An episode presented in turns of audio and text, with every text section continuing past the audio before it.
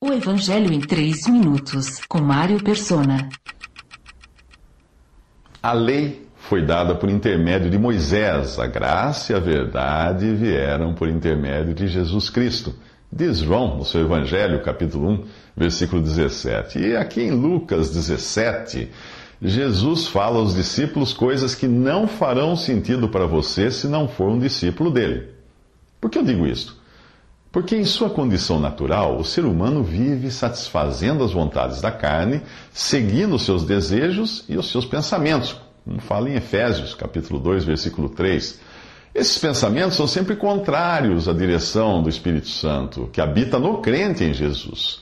Se você é dos que acham que ninguém tem nada a ver com a sua vida, então ainda não sabe o que é ser guiado pelo Espírito Santo em submissão a Cristo Jesus, o Senhor. Jesus disse aos seus discípulos: É inevitável que aconteçam coisas que levem o povo a tropeçar, mas ai da pessoa por, por meio de quem elas acontecem. Seria melhor que ela fosse lançada no mar com uma pedra de moinho amarrada no pescoço do que levar um desses pequeninos a pecar.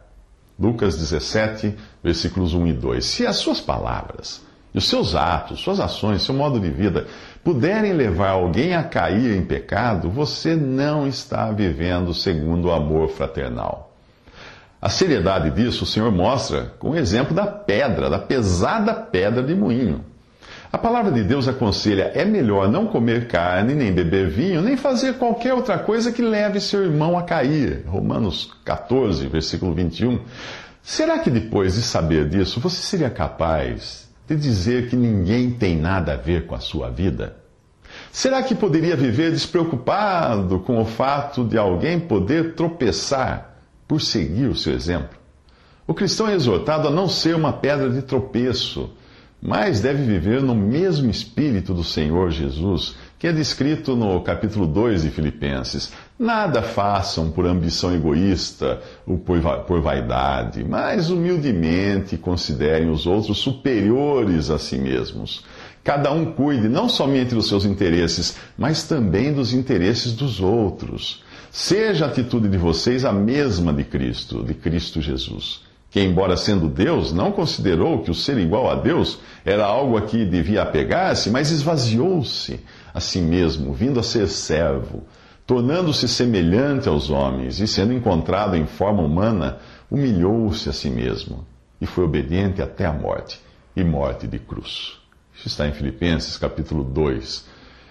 Mas se alguém me prejudicar, não devo aplicar a lei do olho por olho, dente por dente, que fala lá em Êxodos 21, 24? Não.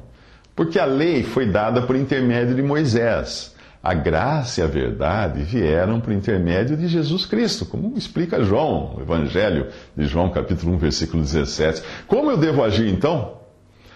Em graça, como nós veremos nos próximos três minutos.